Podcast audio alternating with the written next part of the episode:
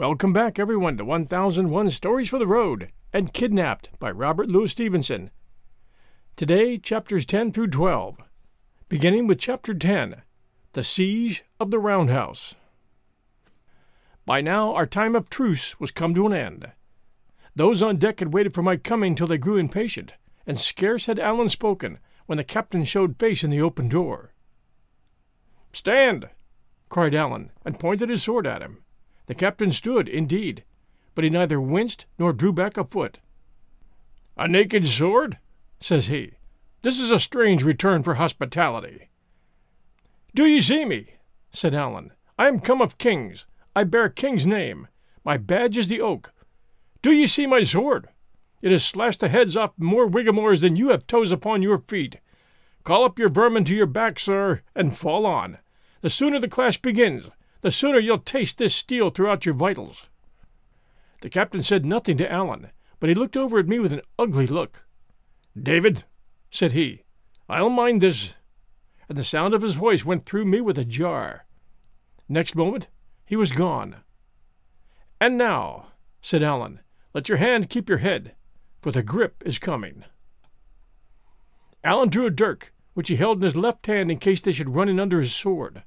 I, on my part, clambered up into the berth with an armful of pistols and something of a heavy heart, and set open the window where I was to watch. It was a small part of the deck that I could overlook, but enough for our purpose. The sea had gone down, and the wind was steady and kept the sails quiet, so that there was a great stillness in the ship, in which I made sure I heard the sound of muttering voices.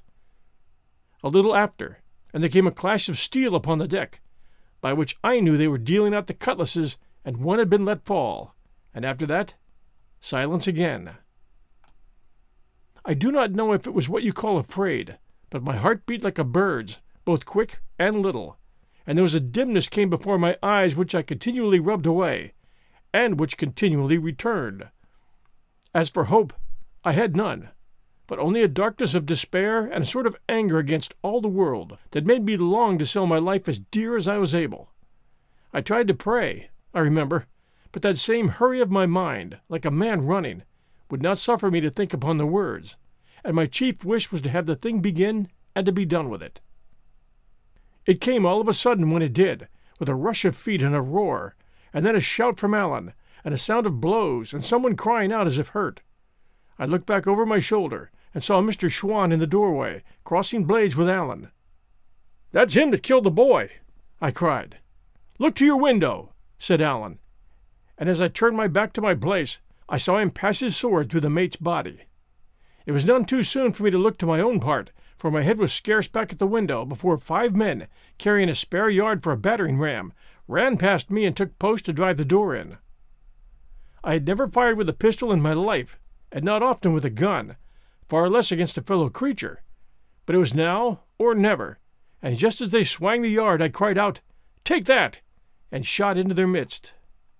I must have hit one of them, for he sang out and gave back a step, and the rest stopped as if a little disconcerted.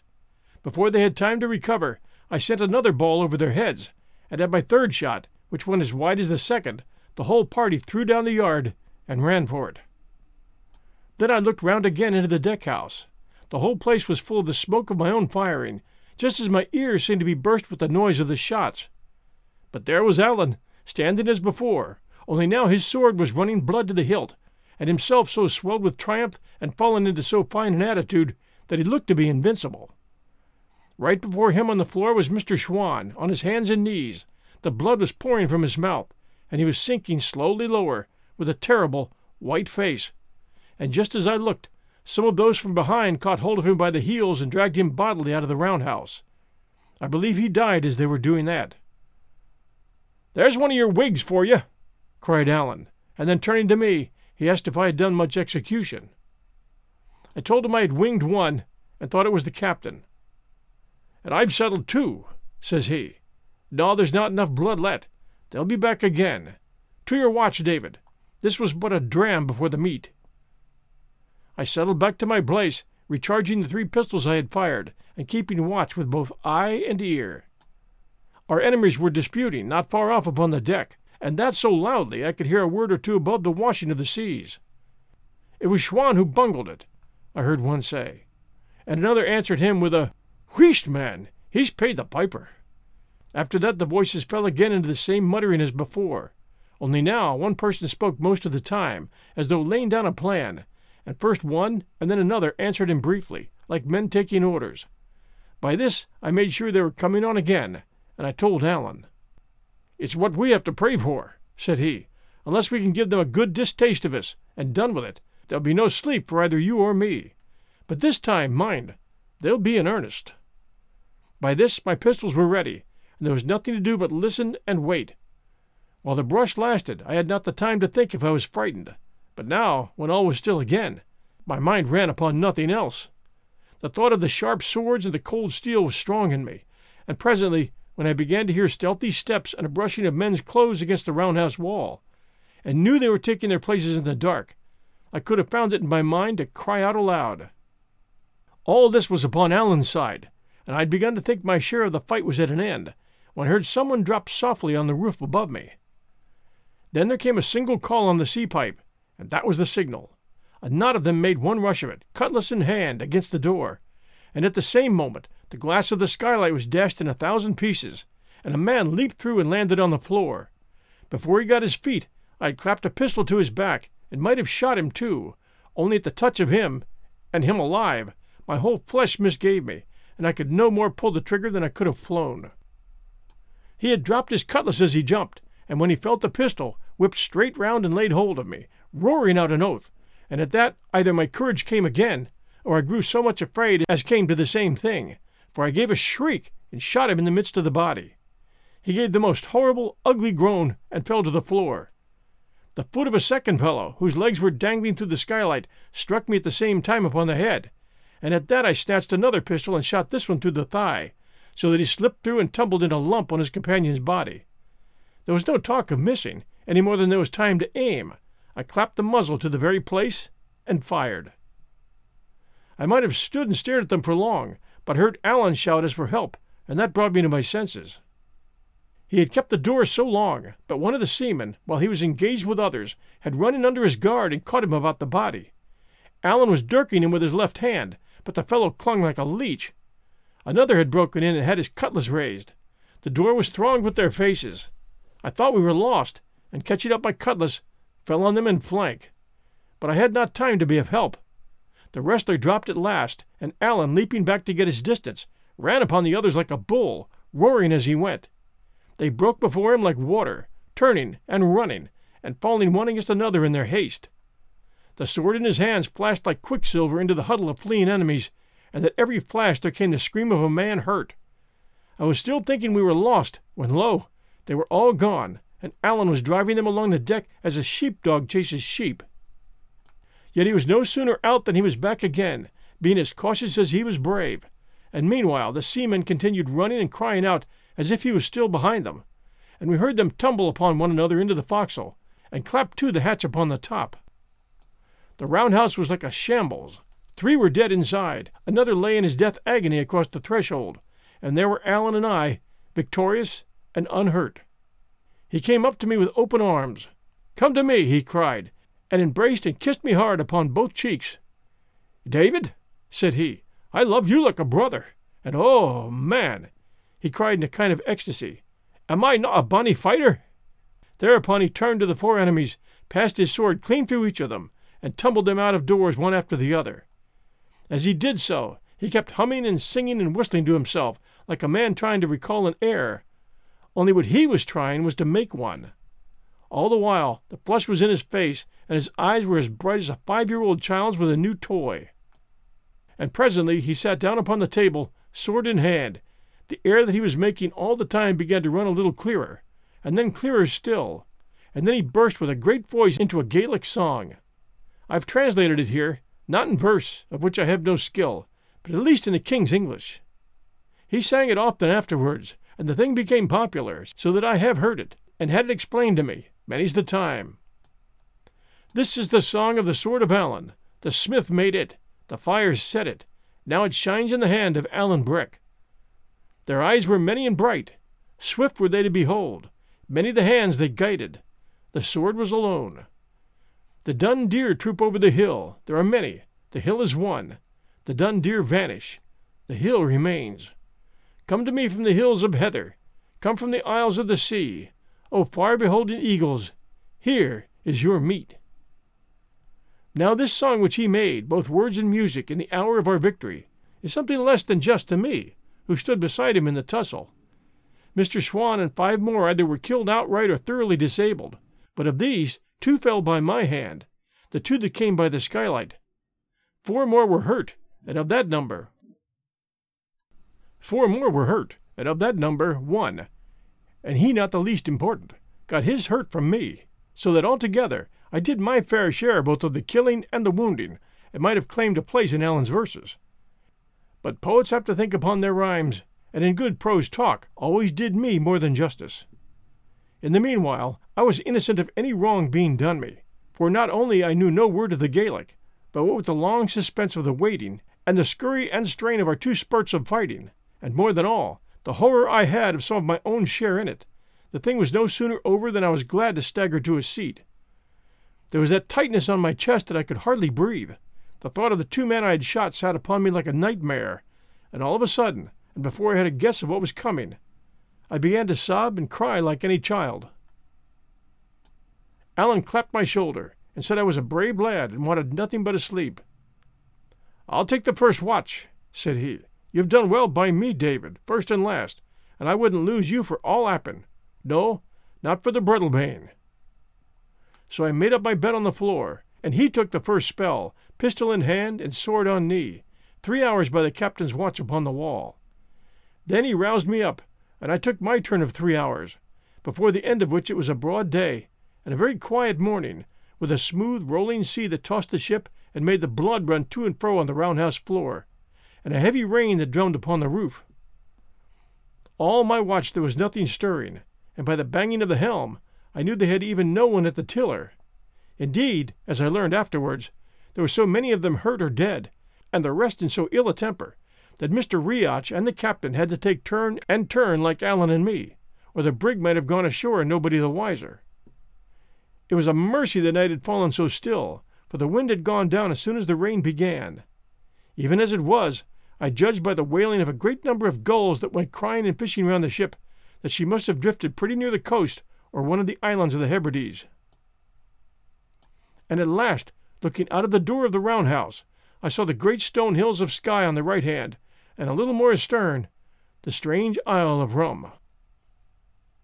We'll return with Chapter 11 right after this sponsor message.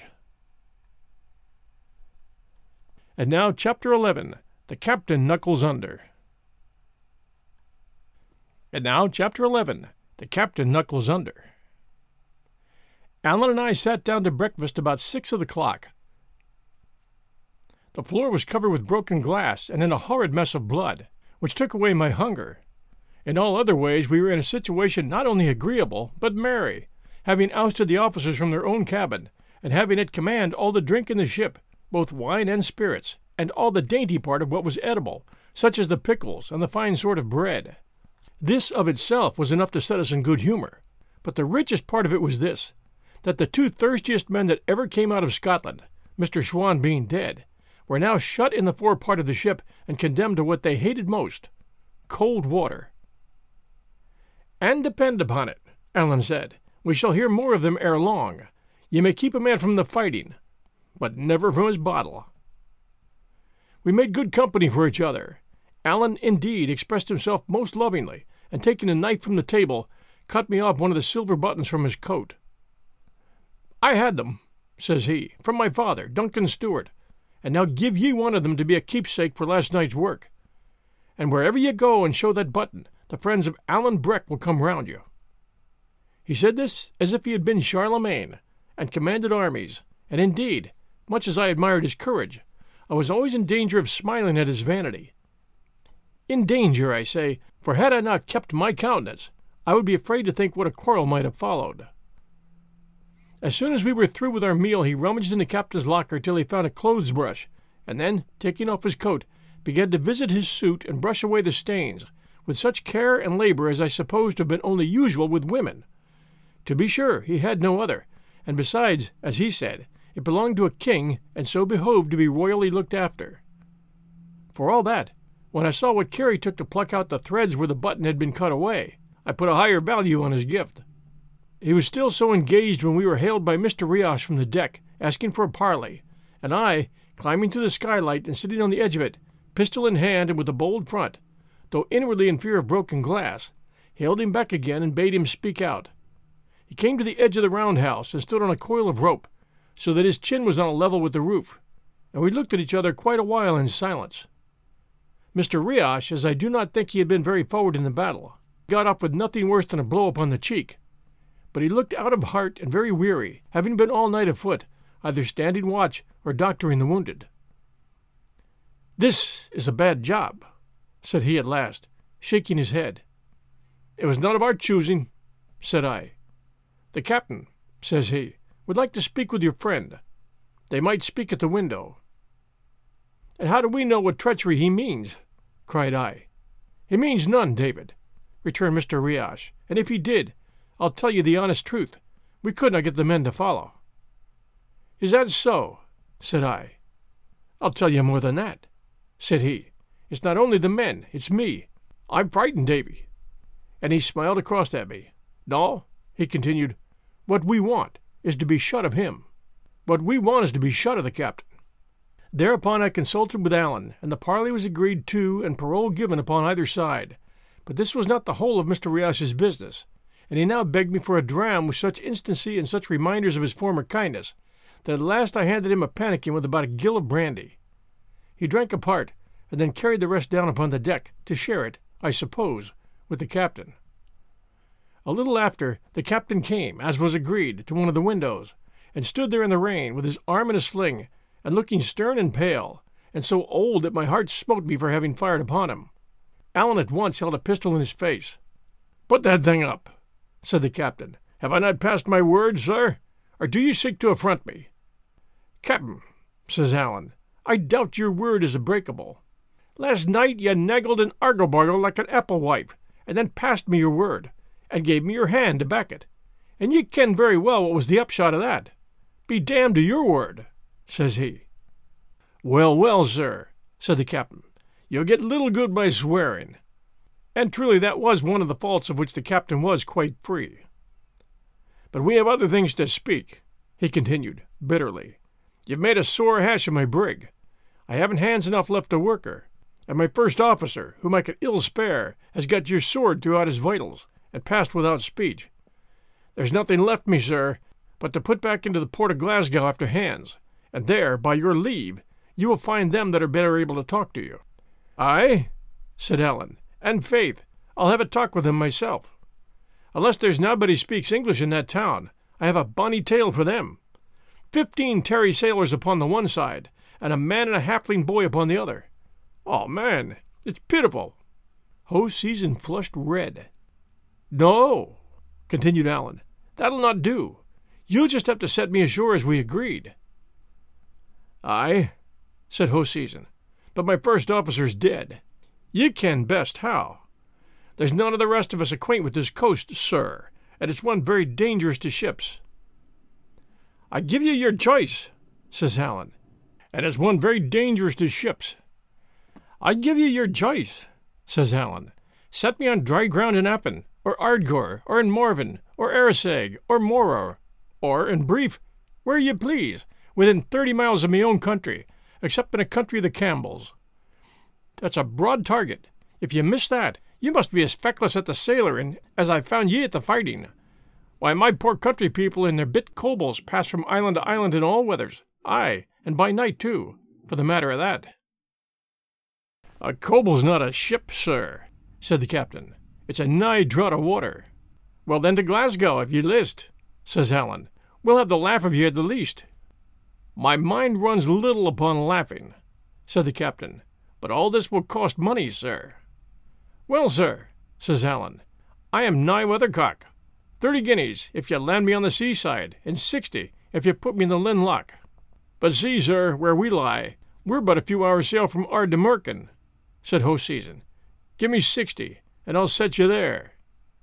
"And I'm to wear my brogues and run jeopardy of the redcoats to please you?" cries Alan. "No, sir. If you want 60 guineas, earn them, and set me in my own country." "'It's to risk the brig for me, sir,' said the captain, "'and your own lives along with her.' "'Take it or want it,' says Alan. "'Could ye pilot us at all?' asked the captain, who was frowning to himself. "'Well, it's doubtful,' said Alan. "'I'm more of a fighting man, as you've seen for yourself, than a sailor man. "'But I've been often enough picked up and set down upon this coast, "'and should ken something of the lie of it.' The captain shook his head, still frowning. "'If I had lost less money on this unchancy cruise,' says he, "'I would see you in a rope's end before I risked my brig, sir. "'But be it as you will. "'As soon as I get a slant of wind, "'and there's some coming, or I'm the more mistaken, "'I'll put it in hand. "'But there's one thing more. "'We may meet in with a king's ship, "'and she may lay us aboard, sir, with no blame of mine. "'They keep the cruisers thick upon this coast. "'Ye ken who for. "'Now, sir, if that was to befall, "'ye might leave the money.' "'Captain,' says Alan, "'if ye see a pennant, "'it shall be your part to run away. "'And now, as I hear you're a little short of brandy in the forepart, "'I'll offer you a change, a bottle of brandy against 2 buckets of water.' That was the last clause of the treaty, and was duly executed on both sides, so that Alan and I could at last wash out the roundhouse, and he quit of the memorials of those whom we had slain, and the captain and Mr. Riach could be happy again in their own way, the name of which was drink. We'll return with Chapter 12, right after this sponsor message. Support for this podcast and the following message come from Coriant. Coriant provides wealth management services centered around you. They focus on exceeding your expectations and simplifying your life. Coriant has been helping high achievers just like you enjoy their lives more fully, preserve their wealth, and provide for the people, causes, and communities they care about. As one of the largest integrated fee-only registered investment advisors in the U.S., Coriant has deeply experienced teams in 23 strategic locations. Coriant has extensive knowledge spanning the full spectrum of planning, investing, lending, and money management disciplines. Leverage Coriant's exclusive network of experts to craft custom solutions designed to help you reach your financial goals, no matter how complex they may be. Real wealth requires real solutions. For more information, connect with a wealth advisor today at Corient.com. That's Corient.com. Corient.com. And now, Chapter 12 of Kidnapped by Robert Louis Stevenson. Before we had done cleaning out the roundhouse, a breeze sprang up from a little to the east of north. This blew off the rain and brought out the sun. And here I must explain, and the reader would do well to look at a map. On the day when the fog fell and we ran down Alan's boat, we had been running through the Little Minch. At dawn after the battle, we lay becalmed to the east of the Isle of Canna, or between that and the Isle Eriskay in the chain of the Long Island. Now to get from there to the Linnhe Loch, the straight course was through the narrows of the Sound of Mull. But the captain had no chart. He was afraid to trust his brig so deep among the islands, and the wind serving well, he preferred to go by west of Tyree and come up under the southern coast of the great Isle of Mull. All day the breeze held in the same point, and rather freshened and died down, and towards afternoon a swell began to set in from around the outer Hebrides. Our course, to go round the inner isles, was to the west of the south, so that at first we had this swell upon our beam, and were much roiled about. But after nightfall, when we had turned the end of Tyree and began to head more to the east, the sea came right astern. Meanwhile, the early part of the day, before the swell came up, was very pleasant, sailing, as we were, in a bright sunshine and with many mountainous islands upon different sides. Alan and I sat in the roundhouse with the doors open on each side, the wind being straight astern, and smoked a pipe or two of the captain's fine tobacco. It was at this time we heard each other's stories, which was more important to me, as I gained some knowledge of that wild Highland country on which I was so soon to land. In those days, so close on the back of the Great Rebellion, it was needful a man should know what he was doing when he went upon the heather.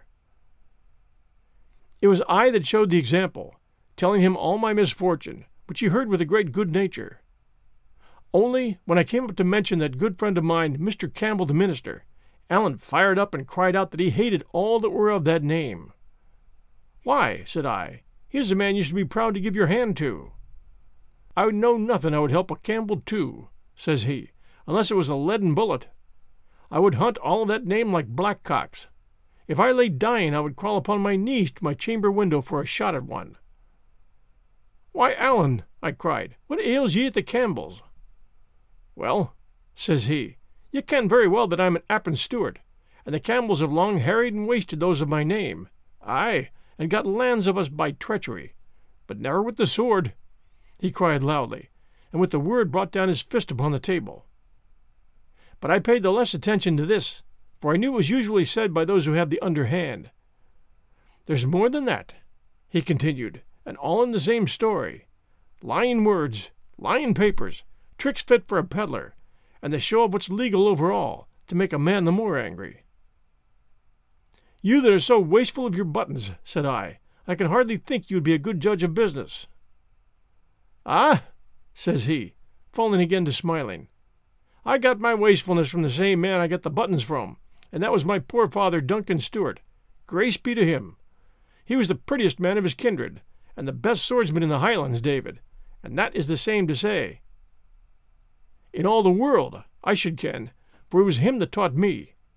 "'He was in the Black Watch when first it was mustered, "'and like other gentlemen privates "'had a gillie at his back to carry his firelock for him on the march. "'Well, the king, it appears, was wishful to see Highland swordsmanship, "'and my father and three more were chosen out "'and sent to London town to let him see it at the best.' So they were had into the palace and showed the whole art of the sword for 2 hours at a stretch, before King George and Queen Caroline, and the Butcher Cumberland, and many more of whom I have in my mind. And when they were through, the king, for all he was a rank usurper, spoke them fair, and gave each man 3 guineas in his hand. Now, as they were going out of the palace, they had a porter's lodge to go by, and it came in on my father, as he was perhaps the first private Highland gentleman that had ever gone by that door.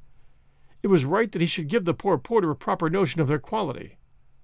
So he gives the king's 3 guineas into the man's hand, as if it was his common custom. The 3 others that came behind him did the same, and there they were on the street, never a penny the better for their pains. Some say it was one, that it was the first to fee the king's porter, and some say it was another, but the truth of it was Duncan Stewart, as I'm willing to prove with either sword or pistol. And that was the father that I had. God rest him. "'I think he was not the man to leave you rich,' said I. "'And that's true,' said Alan. "'He left me my breeks to cover me, and little besides. "'And that was how I came to enlist, which was a black spot upon my character at the best of times, "'and would still be a sore job for me if I fell among the redcoats.' "'What?' cried I. "'Were you in the English army?' "'That was I,' said Alan. "'But I deserted to the right side at Preston Pan's. "'And that's some comfort, at least. "'I could scarcely share this view, "'holding desertion under arms for an unpardonable fault in honor. "'But for all I was so young, "'I was wiser than same I thought. "'Dear, dear,' says I, "'the punishment is death.' "'Aye,' said he, "'if they got their hands on me, "'it would be a short shrift and a lang toe for Alan. "'But I had the King of France's commission in my pocket, "'which would aye be some protection.' "'I misdoubted much,' said I. "'And I have doubts myself,' said Alan, dryly. "'And good heaven, man,' cried I, "'you that are a condemned rebel, and a deserter, and a man of the French kings, "'what tempts ye back into this country? "'It's a braving of Providence.' "'Tut,' says Alan. "'I've been back every year since 46.' "'And what brings ye, man?' cried I. "'Well, you see, I weary for my friends and country,' said he. "'France is a braw place, nae doubt, "'but I weary for the heather and the deer. "'And then I have a bit things that I attend to, "'whilst I pick up a few lads to serve the King of France, "'recruits, you see, and that's aye a little money. "'But the heart of the matter is the business of my chief, Ardshiel.' "'I thought they called your chief Appin,' said I. "'Aye, but Ardshiel is the captain of the clan,' said he, "'which scarcely cleared my mind. "'You see, David,' "'He that was all his life so great a man, "'and come of the blood and bearing the name of kings, "'is now brought down to live in a French town "'like a poor and private person. "'He that had 400 swords at his whistle, "'I've seen, with these eyes of mine, "'buying butter in the marketplace "'and taking it home in a kale leaf. "'This is not only a pain, "'but a disgrace to us of his family and clan. "'There are the bairns far by, "'the children and the hope of Appin, that must be learned their letters and how to hold a sword in that far country.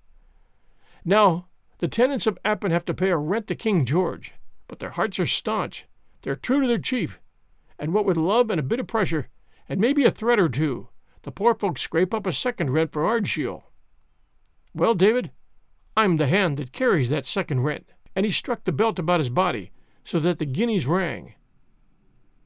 Do they pay both? Cried I. Aye, David, both, says he. What? 2 rents? I repeated. Aye, David. I told a different tale to yon captain man, but this is the truth of it, and it's wonderful to me how little pressure is needed. But that's the handiwork of my good kinsman and my father's friend, James of the Glen. James Stewart, that is, Ardshiel's half-brother. He it is that gets the money in and does the management. This was the first time I heard the name of that James Stewart, who was afterwards so famous at the time of his hanging. But I took little heed at the moment, for all my mind was occupied with the generosity of these poor Highlanders. "I call it noble," I cried. "I'm a Whig, or a little better, but I call it noble." "Aye," said he, "you're a Whig, but you're a gentleman, and that's what does it. Now, if you were one of the cursed race of Campbell, you would gnash your teeth to hear tell of it. If you were the Red Fox—" And at that name his teeth shut together, and he ceased speaking. I've seen many a grim face, but never a grimmer than Alan's when he had named the Red Fox. "And who is the Red Fox?" I asked, daunted, but still curious. "Who is he?" cried Alan. "Well, and I'll tell you that. When the men of the clans were broken at Culloden, and the good cause went down, and the horses rode over the fetlocks in the best blood of the north, Argyll had to flee like a poor deer upon the mountains. He and his lady and his bairns. A sour job we had of it before we got him shipped, and while he lay in the heather, the English rogues, that couldn't have come at his life, were striking at his rights. They stripped him of his powers, they stripped him of his lands, they plucked the weapons from the hands of his clansmen, that had borne arms for 30 centuries, aye, and the very clothes off their backs, so that it's now a sin to wear a tartan plaid, and a man may be cast into a jail if he has but a kilt about his legs. One thing they couldna kill, that was the love the clansmen bore their chief. These guineas are the proof of it. And now in there steps a man, a Campbell, red-headed Colin of Glenure." "Is that him you call the Red Fox?" said I. "Will you bring me his brush?" cries Alan fiercely. "Aye, that's the man. In he steps, and gets papers from King George, to be so-called king's factor on the lands of Appin. And at first he sings small, and is a hail fellow well met with Seamus, that's James of the Glens, my chieftain's agent. But by and by, that came to his ears that I've just told you, and how the poor commons of Appin, the farmers and the crofters and the bowmen, were wringing their very plaids to get a second rent, and send it overseas for Ardshiel and his poor bairns. What is it ye called it when I told you?" "I called it noble, Alan," said I. "And you little better than a common Whig," cries Alan. "But when it came to Colin Roy, the black Campbell blood in him ran wild. He sat gnashing his teeth at the wine table. What? Should a Stewart get a bite of bread, and him not be able to prevent it? Ah, Red Fox, if ever I hold you at a gun's end, the Lord have pity upon you." Alan stopped to swallow down his anger. "Well, David, what does he do?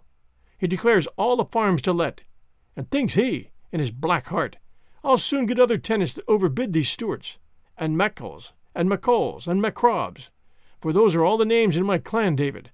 And then, thinks he, Archie will have to hold his bonnet on a French roadside."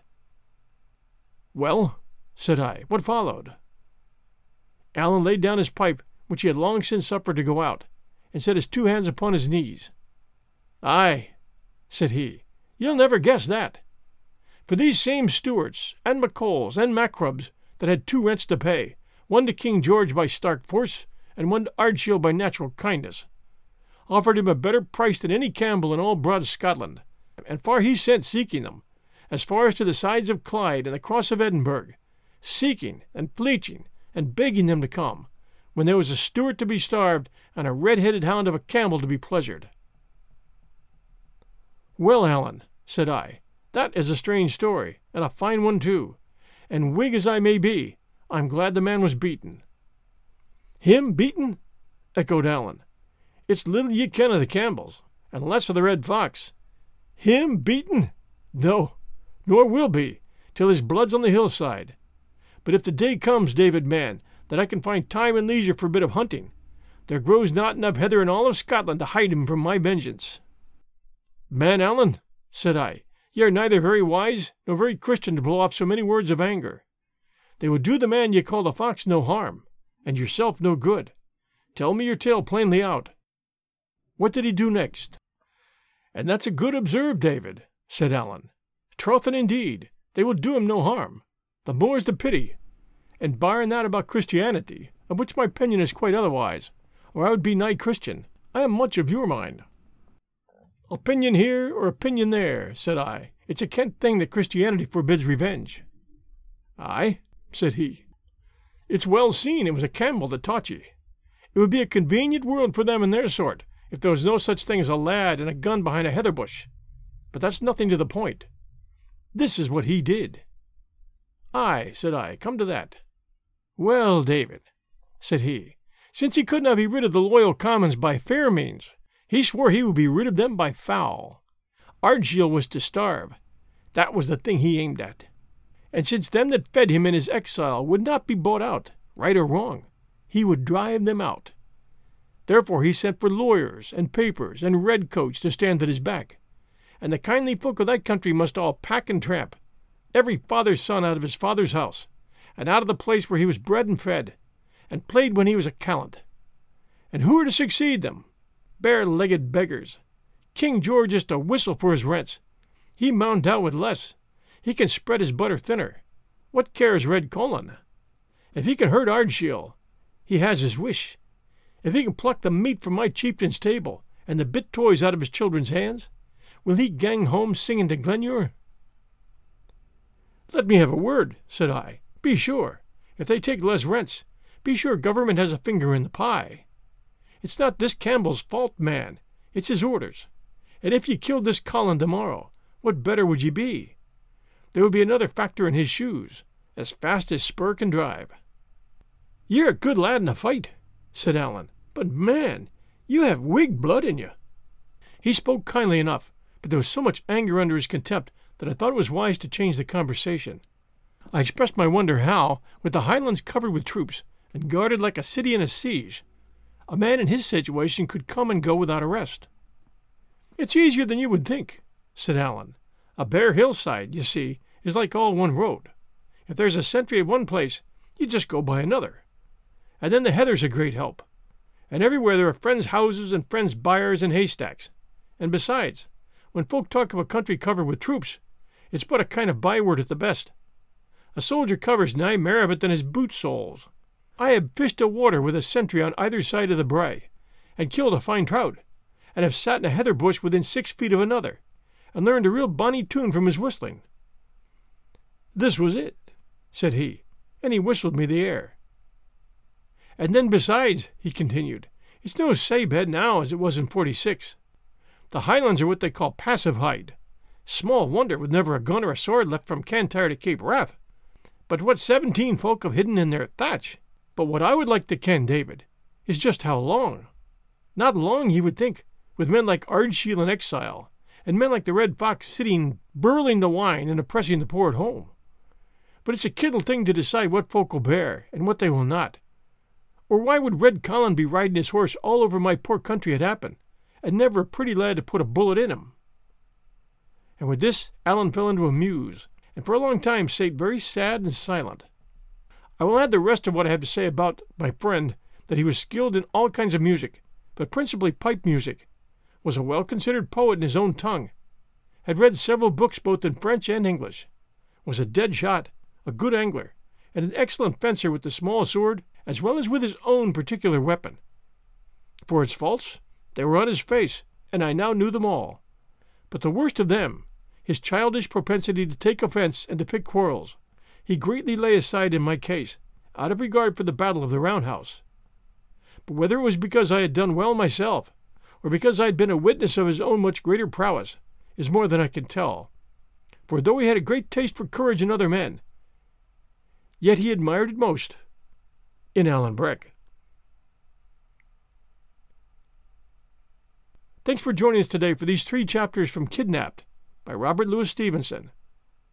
Please do share our show with a friend. We would appreciate that very much. And please do send us a review, especially you Apple listeners, for 1001 Stories for the Road. Until next week, Sunday night at 8 p.m. Eastern Time. Everybody, everyone, stay safe. And we'll be back soon.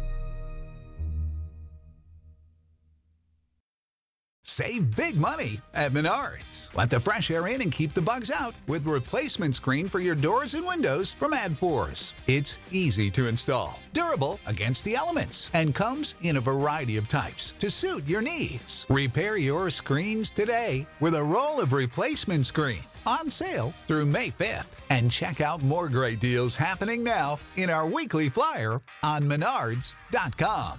Save big.